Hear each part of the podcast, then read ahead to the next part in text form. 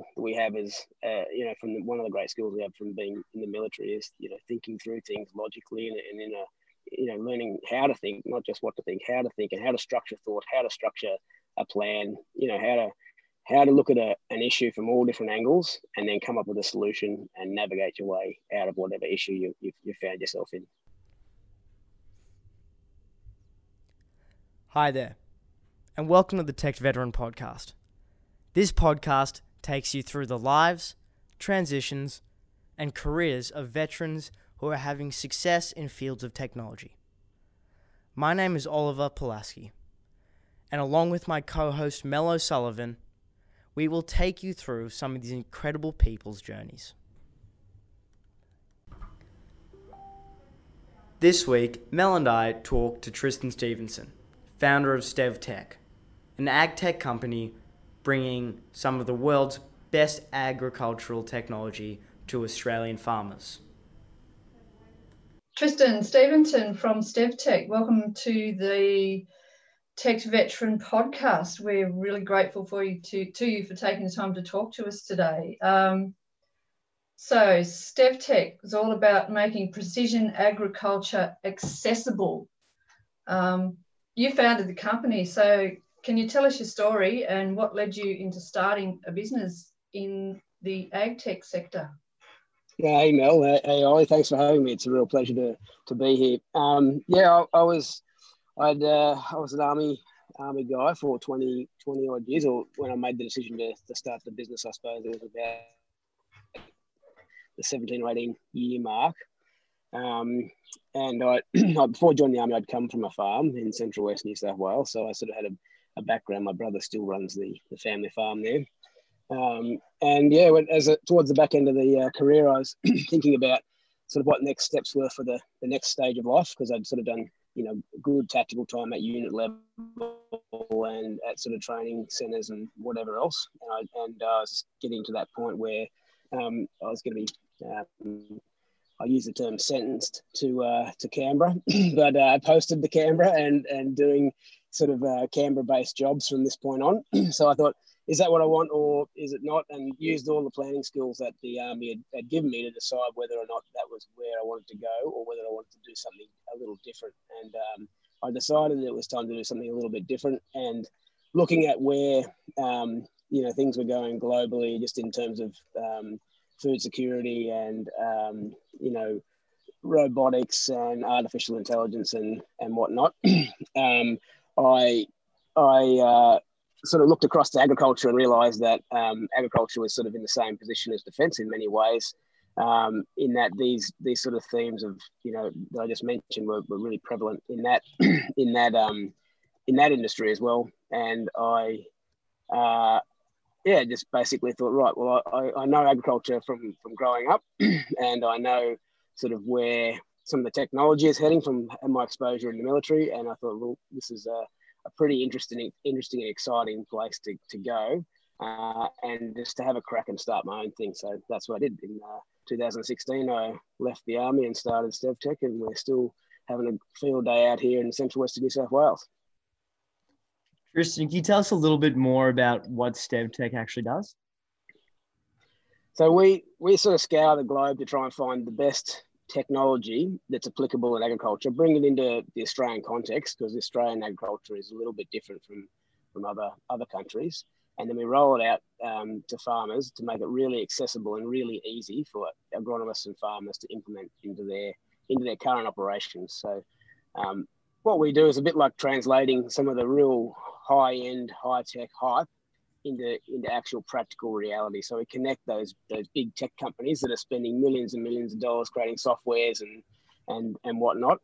We we connect them to to the average, well not the average, but to the to the to the Australian farmer at the ground level. Because the Australian farmer may not have every little bit of widget and technology and equipment that is um, is required, um, you know, in a perfect environment. and we basically provide the bridge between those really high tech platforms and and actually getting it into action in in in the paddock. What that means day to day is that we use primarily drones, but we also harness satellite data, any soil data we can get, or yield data, um, and we translate that um, that data through a decision maker like an agronomist into action. So uh, we can go through. I can tell you a couple of examples of how that actually works. But it's really about making making uh, ag tech really practical at the farmers level.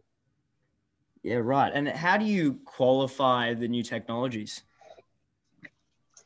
We have a look at what the needs are that we we're hearing from farmers. So we look at you know I go out and talk to heaps and heaps of farmers, heaps of agronomists in, a, any given year, and we understand what, have a think about what um, what their actual needs are, what their problems are, what their big the big issues that are that are limiting their ability to to make their farms profitable, or you know limiting their yields, or or costing a lot of money and things like labour and stuff like that. and then we have a look around for for stuff that will that will rectify those problems. We then bring it into into us into the Australian context, test it out. Like I, I said, my brother runs a, the family farm, so I've got a great playground there to test things on. Test it out, see whether it'll meet the scale of, of the Aussie Aussie sort of farmer, or whether it'll meet the the unique sort of climatic conditions, the heat, the dust, the you know all that sort of stuff that we have in Australia. And then yeah, then we if it, if it makes sense and it's and it's um and it's actually going to create a um, an impact on the on the farmer's bottom line, then we bring it in and roll it out across the customer base. Um, a good example of that might be some of the stuff we're doing in orchards. We, we've partnered with a South African company called Aerobotics to um, bring uh, data mapping and uh, orchard mapping and vineyard mapping into Australia. So we'll we'll go out fly an orchard um, and identify every single tree in that orchard. Let's say there's a thousand trees in that orchard. Uh, it'll give you a count of the number of trees. It'll give you the size of the uh, height of the tree, the volume of the canopy, and a, and a health indication of that canopy of every single tree. So you can click on a tree in the orchard and you'll have those metrics. You'll know the volume of the canopy, uh, the height of the tree, and the health, uh, the NDRE metric of that particular particular tree across the whole orchard. You can zone that out so you can wow. you know apply different rates of fertilizer or different irrigation techniques or whatever you want to do.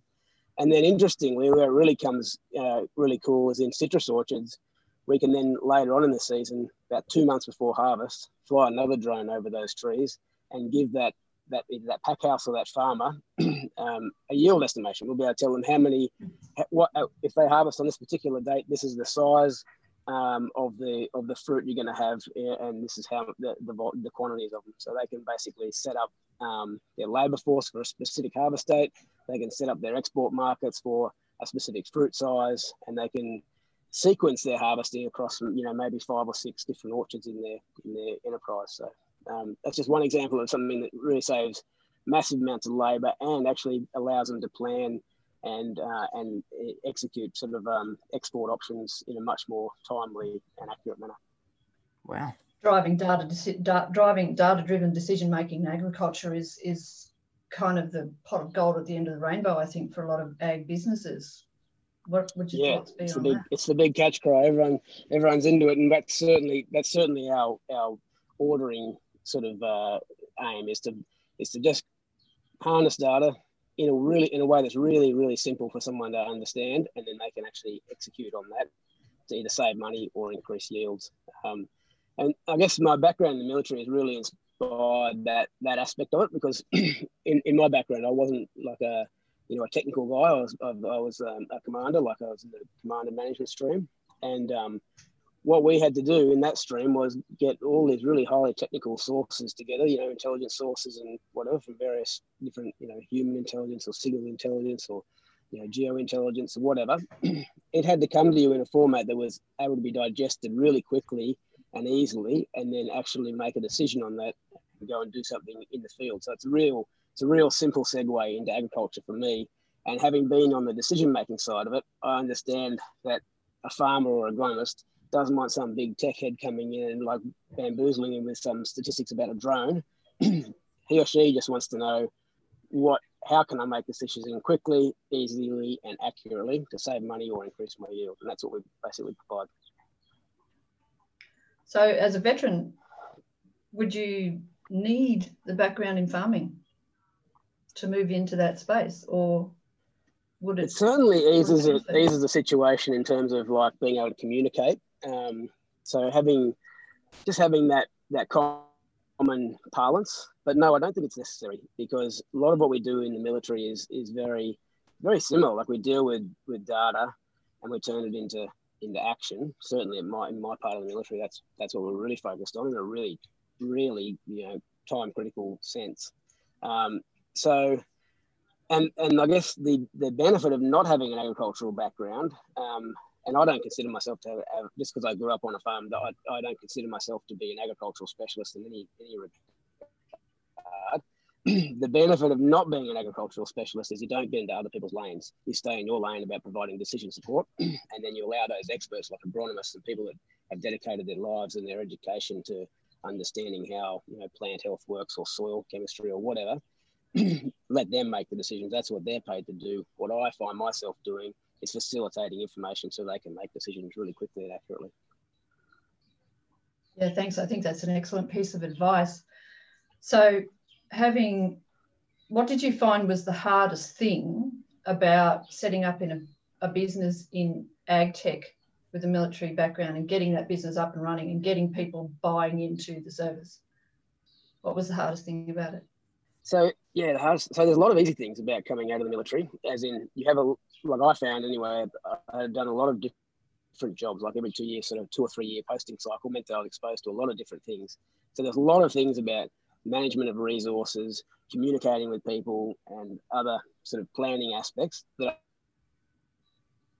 found easy. I find though was uh, things like pricing. We've never, if, if you know, military people have never had to price their service. There's no price to how much uh, you know a non-combatant evacuation operation uh, would be on the on the open market. It's how much it would cost you physically to do it. But if you had to price that for you know some some Pacific Island as a as a service, you don't do that. You might do that in private security, but you certainly don't do that in the military. And that was a big aspect that I had to really get my head around. What's the value of my labour? what's the value of my IP that I've generated in this business, and how do I translate that into a dollar value that at the same time makes it um, uh, able for the accessible. That's what we're trying to do, accessible to the average Aussie Aussie farmer. Um, so that was a massive, massive challenge to try and figure that out, um, and that's, still probably a work in progress. Yeah, because we don't, we're not cost oriented, are we? It, we don't think about. Certainly, it was one thing I had to learn is to think of everything you do or, or add that factor into your decision making on costing and profit and money and cash right. flow. Um, yeah, because because managing a, resources in the military is you've got to find out you've got you've got X number, whatever's allocated to you, and you can manage that really effectively. But yeah, how do you? But you don't factor in profit. You don't factor in well, how does that actually work when you need to make. Yeah, and it, it takes work. Um, yeah, it's been a bit of a challenge. It's been, mm, yeah, no, it's been a challenge. It's been good fun though. Um, so tell us, you know, you guys do things like drone imagery, um, mechatronics, you know, aerobotics, data analytics. How can you tell the audience a bit about how automation in things like weed eradication and how other technologies um, is helping secure the food supply? Yeah, so um, that was where I hark back to my original answer about one of the reasons, you know, one of the main reasons I got into this is I saw that, you know, food scarcity you know, combined with population growth, resource scarcity, um, is a real pinch factor for, for the globe, and, and it has to be an industry that supports that. Being being ag and ag tech's one of those industries that supports actually continuing to feed feed the planet. So, what some of the stuff that we do really practically at the ground level is like is is, is reduce inputs. So we try and one of the things that we do is um, is go out with a drone and find every single weed in a in a paddock. Like let's say after after a farmer harvests his wheat as an example, there's a period from like December through to probably April where that paddock goes into a period of fallow, and they want to retain all the moisture they can in the soil profile. Um, weeds, when they when they arrive sort of in that summer over that summer period, drain the profile of that moisture and nutrients that the crop's going to need to use in in April. So they try and keep that keep a, a cover on that of sort of you know dead dead grasses and whatever to hold the soil together, but they don't want you know fresh you know weeds basically draining draining that profile for for the um you know for the, the upcoming season. Currently, like what mainly what mostly happens at the moment is they just take a, a big spray rig, go across their blanket spray the whole thing, um, and just keep those weeds at bay. Um, what we do is we take the drone, fly it over the paddock, find all the weeds, convert that into a into a geospatial file, which can go into the GPS of their, their tractor, the current tractor that they current spray rig, I should say, that they have, and allows them to target those weeds um, and in some cases we've been getting up to sort of 90% savings of chemical. So it, that's a massive cost for a farmer. It's also a, a, fairly decent cost to the earth, spraying chemicals that aren't needed into it. um, so one of the farmers I was talking to sprays about a million bucks of chemical onto his place a year, and we were mm. saving sort of 90% on some paddocks um, for for guys like him out in those sort of western western areas. Um, there's other there's other um, uh, technologies that do that as well. Like where you know they have instead of having a drone in there, they have a, a, a camera mounted on a boom. But in what I found is that the majority of farmers at the moment have you know, equipment that they paid, you know, 300,000, 400,000, 500,000 bucks for. and then mm. to add another 100 grand onto that and have to be able to manage those cameras or whatever can be difficult. So we provide, you know, an option to that where we basically come, act as the camera and, and the, and the data um, and, the sort of phase and then punch them the data and they can just go and spray the, spray their paddock as all but saving a bunch of chemical.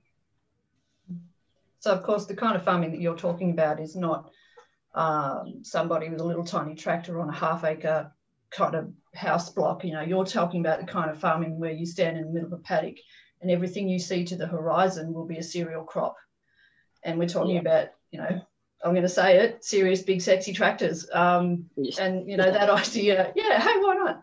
Um, you know, that idea that your little drone flies out, talks back to the tractor, says, save my farm owner 90% in cost.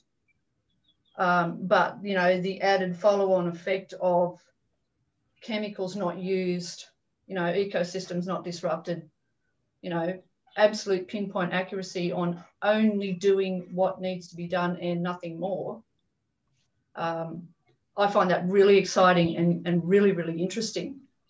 Uh, you know, having grown up on a farm myself, uh, to me, it's a no-brainer. Um, I just think it's a wonderful development, and particularly making it affordable for Australian farmers to to access it. Yeah, what you, what you touched on there was like the, the scale of Aussie farming. You're right. Some of these paddocks are absolutely enormous, and that's where sometimes you get something out of Europe or you know some technology out of Europe or wherever where they're used to sort of you know 30 hectare paddocks or something like that.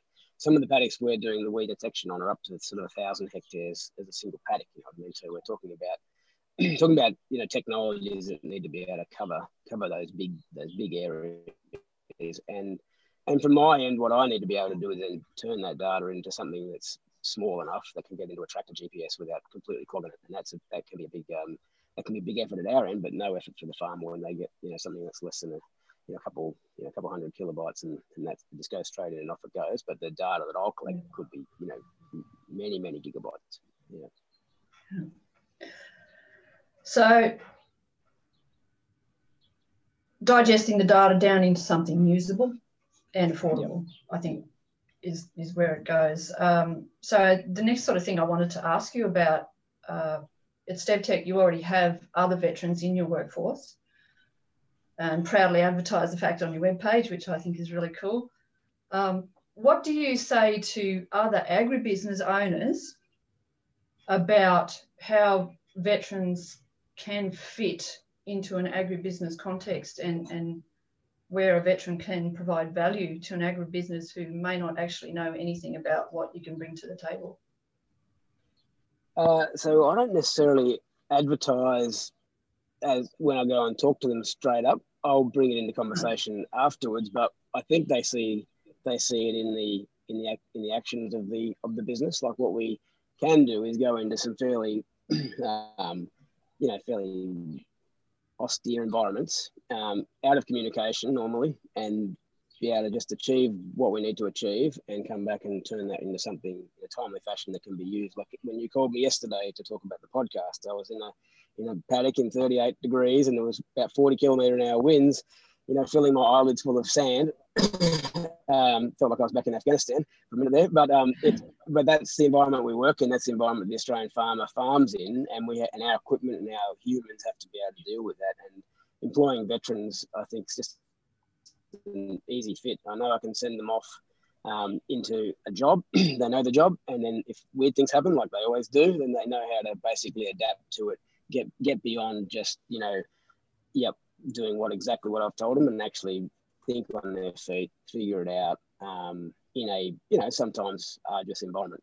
other times when they're scanning orchards up near the beach, it's not quite so arduous for them. But uh, you know, when they're out near Narromine, Warren, or you know, somewhere in the Riverina, and it's uh, it's 45 degrees and, and unpleasant, you know, they have yeah. the resilience and the they've got the mental bank account to deal with that um, and just get on with it and think it's fun.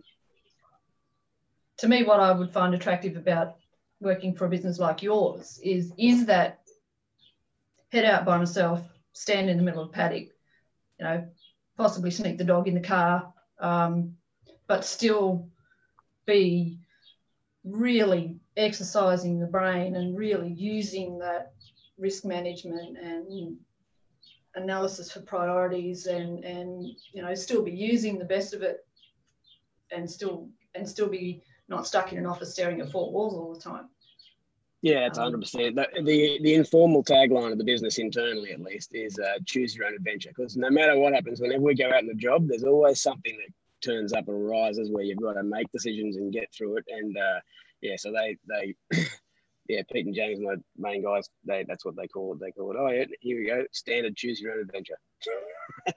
yeah, because because where you are at the moment, you know, really is still is still three spits of rain and your car will be bogged up to the axles if you're not careful kind of country. Um, yeah. Yep.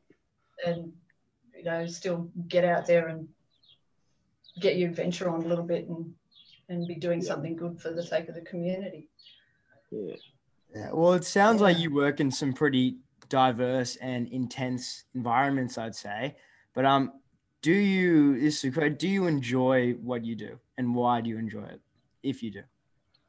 Yeah, no, I do. I do enjoy it. Like one thing I was concerned about because I was in a fairly pointy end of defence, um, you know, when I left it. Um, one thing I was concerned about was that I would um, be bored. Like I was like, oh, how's this? You know, there's a potential having done all the awesome stuff that I've done in my military career um, that when I get out, it could be boring or I could get an idle mind or whatever. But I'm happy to report that uh, since 2016, I don't know that my mind been idle at all. There's always something new happening. Like it's a it's a festival trying to run a drone tech business. I can tell you, every five minutes there's some new bit of equipment that you're just desperate to buy, but you've got to behave yourself and not buy. And there's there's softwares you just want to you know go out and test, and there's, you know it's a it's a debacle just keeping control of yourself. Yeah, kid in the candy store, exactly right. and uh, but you got to be a controlled kid in the candy store. You don't want to turn out that big fatty who's just blown his budget on 500 different uh, drones or you know candies. But um, that's that's the biggest challenge is actually limiting yourself, not not um, you know not just chasing every little flight of fancy, pardon the pun. Um, and that's one of the reasons I've, I've gone you know so so deep on agriculture rather than trying to get all the all the different industries like you know asset management, solar, you know whatever, like survey, all those other sort of things. We go hard on agriculture to just try and really focus in and get some real depth of, uh, of expertise on that on that one vertical. And it's uh, it's proven a pretty good strategy because I, I see other other sort of in you know organisations around there that come and go that are, that are just you know a panacea. They're one one organisation for every vertical, and and invariably um, they don't sort of ever actually get their teeth into one proper. So that's what we've decided we're gonna. We do other stuff. We do do asset inspection and we do do survey work and whatever else. But but our main focus and our, almost our ninety percent of our focus is, is on agriculture. Is there any plans to expand in the future to something to more areas like asset management primarily? That's one of the reasons I named the business uh, StevTech rather than you know StevTech Ag Drones or StevTech Ag or something like that was so that once we'd sort of mastered this vertical and got a real depth of of, um, of sort of experience in it, then there was always the option to go into different directions. But at the moment, I'm comfortable that there's enough of a market in agriculture to, to satisfy me for the for, you know the foreseeable future. It's a it's a it's a fascinating, really interesting space where you can make actually a, quite a big difference. Definitely. Well, from where I from where I am on the outside looking in, the lines are blurry you know, between asset management and soil health and orchard health and orchard management, whether you call the orchard an asset or a tree, it's, it's they're actually really kind of rubbery lines of division between. Yes, hundred percent. What and you find yourself, what? yeah, yeah, you'll find yourself one minute for a big business doing like uh, looking after maybe their vineyard health or something like that, vines, and then at the same time, they've got a big old stockpile over there that they, that, you know, they know they need to manage. Maybe it's compost or maybe it's, uh, you know, gravels or aggregates or whatever. And you know that, okay, well, actually, we'll do, you know, their orchard or their vineyard or their cotton paddock. and then if they want, we'll just, you know, go across and map that, that volume as well and just tell them what they've got in the stockpile right now and what they've got next week and what they've got the week after. And then they can use that for planning or, you know, talking to the EPA about what, what, what sort of, you know, bio um, stuff they've got in, in what pile. And, and so, yeah, it's very, it's, this is what I mean about having discipline. It's very easy to go off in different directions, but, but, you know, it is good also to have those other pillars because when you get into droughts and various other things, you, it is nice to be able to sort of surge into different areas and do different things. So multiple skills is always, is always good. Um, but yeah, it is a slippery slope because there's so many things you can do with, with drones at the moment in particular, and just data in general that, um, that you can find yourself, yeah, going off on a, on on tangents. Good, uh, uh, but you know, that's yeah. I think that's a good pivot into the next question of um, what is the most exciting thing happening in your field right now in relation to technology? Oh well, how many hours have we got? so, look, I, I do actually think the the most interesting thing now in the last twelve months is probably the proliferation of really high end softwares. So there was a lot of like drone technology and drone uh, sensors haven't, but they keep changing, but changing at a fairly measurable rate. But the proliferation of the software that interprets all that data at the moment is really, really going quickly. Like we, like I can give you examples of like some of the just the the artificial intelligence image recognition softwares that we use sort of day to day like that that was a pipe dream in 2016, 2017. Absolute pipe dream for a sort of um, organization that's at the farmer kind of level to be able to harness that like so easily. Right now, we'll go out. Farmer wants to know how many, what let's say, how many holes are in his crop for, because of salt salinity or something like that. we can teach a teach one of our softwares to recognize that in you know in a couple of hours. Scan the field, give them an exact hectare reading and exact shape file for where exactly those those salt salinity patches are, or, or whatever. It doesn't matter as long as it's recognisable. It could be a weed. We some we, we identified all the ryegrass in a wheat crop earlier this year for for uh, down in down near Temora there, and uh, and a few other places, uh, and that was based on image recognition. So we just trained up a AI model and then flew the whole. I think it was about 500 hectares or whatever we did for one of these jobs, and then it found all the ryegrass in a wheat crop. That that was stuff of science fiction even three or four years ago. So how, can can you like you, you you put together your drone swarm and you can say you can say is it possible? Because I don't know. You undersling your weed killer under the drone swarm can you send that drone swarm over the paddock and say find all the ryegrass and spray all the ryegrass is it uh, are we at that point yet or are we halfway there? Oh so so technically we, we are at that point like legislatively and, and rules based reasons we're not. So we don't use drone swarms. We use like individual sort of high capacity drones that can get over and image things.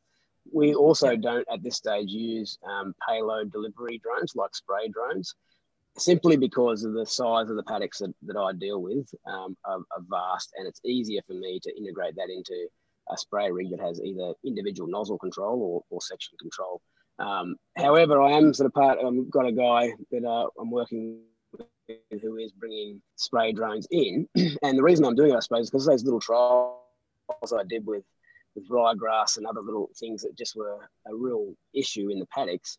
Often they're only one or two percent of a paddock. So if you've got like a you know 100 hectare paddock, you might only have like one or two hectares of the actual trouble. And so that actually makes it really relevant for, in my context, for, for use of, of you know payload delivery drones. But he's an expert in that area, so I'm going to harness his skills to do that. We're an expert in in data analysis and data collection, and we're going to do that side of it. So yeah. So Tristan, I'm just fascinated by all this stuff. We've been talking about crop yield prediction, which I think is just a game changer in terms of crop insurance and weather damage insurance and all that sort of stuff, which uh, to me is just amazing stuff. Um, have you had a look at any of the use of drones pardon me, in livestock management? Is that is that part of your picture, or you? Not really. Uh, so I know that they um, that drones are quite useful um, in that environment, and in fact, my brother uses uh, uses drones for that purpose with his stock. He um, he he's quite adept at rounding up sheep with them, but he also checks all his stuff that he needs to check. He's got a sort of temporary feed, like a drought feed lot and whatnot. He gets it, gets across with it. I mean, he uses that thing every day, so it would save him. It would save him a lot of time, I think, in his day because he's got. He probably works 27 hours out of the 24. um, so he's a typical farmer. But he, I think that drone like cops an absolute hiding, um, and and he would, he would find absolute use in that in terms of certainly in terms of stock. Like that's a good example. He couldn't get onto an 800 hectare paddock that he 800 acre sorry paddock that he had where all his um all his sheep uh, lambing on uh, during winter or just at the start of spring, I should say, because it's so wet. And um, yeah, he basically used the drone to go and check on, make sure that you know lambing was going okay, there wasn't any issues and whatever. And you know that would have saved him quite a few sheep that were having problems and whatnot. He just couldn't physically get across the paddock without completely destroy, destroying it. So he would just find where the issue was with the drone, and then go out and you know, rectify it and, and then come back. Um, so he's in Get Bog to the Axles country as well. Yes. Um, well, we've really only actually got one more question for you, Tristan, and it's a question that we ask all of our guests on the Tech Veteran podcast. So, if you could say anything to a veteran right now living anywhere, what advice would you give them if they're transitioning or if they're already transitioned and stuck in a dead end job? Uh, I would say plan your way out of it. Like in the military, you learn to plan. Um, and I think was it Eisenhower that said uh, the plan is nothing, planning is everything, and that that rings true for me too because I did a lot of planning before I got out, and when when my ideas hit the market, um, you know they had to change. They changed a little bit, not dramatically, but they did change significantly, I suppose. uh, from but the beauty of it was that because I'd done all the planning, like I could pivot quickly. Um, and it's the same as what we say in the army: no plan survives contact with the enemy. Well, no business plan survives contact with the market. So plan plan your heart away. Make sure you use all those skills that you've been given in terms of planning, and then once you hit the market, then use that knowledge you've developed in planning to then just you know find the groove of the business and, and get into it. Um, and likewise, if you're in a, in a, in a dead end job and you're, and you're wondering how on earth to get out of it, I think that's that's to me the great skill that we have is uh, you know from the, one of the great skills we have from being in the military is you know thinking through things logically and, and in a you know, learning how to think, not just what to think, how to think, and how to structure thought, how to structure a plan. You know, how to how to look at a, an issue from all different angles, and then come up with a solution and navigate your way out of whatever issue you you, you found yourself in. I think that's excellent advice. Thanks very much. Tristan Steventon from StevTech, thank you very much for your time today on the Tech Veteran uh, it's been a lot of fun. Uh, we really appreciate you taking the time to talk to us. Thank you. Pleasure, Mel. Thanks, Mel. Thanks, Ellie. Thank you for listening. I hope you enjoyed. This episode was really great to film. Thanks again, Tristan, for being on the show. If you have any friends or know of anyone who has a great story like this and would be able to get on and tell it, please contact either Mel or myself. I'll have the links below in the bio so that we can reach out and get them on the podcast. Thanks.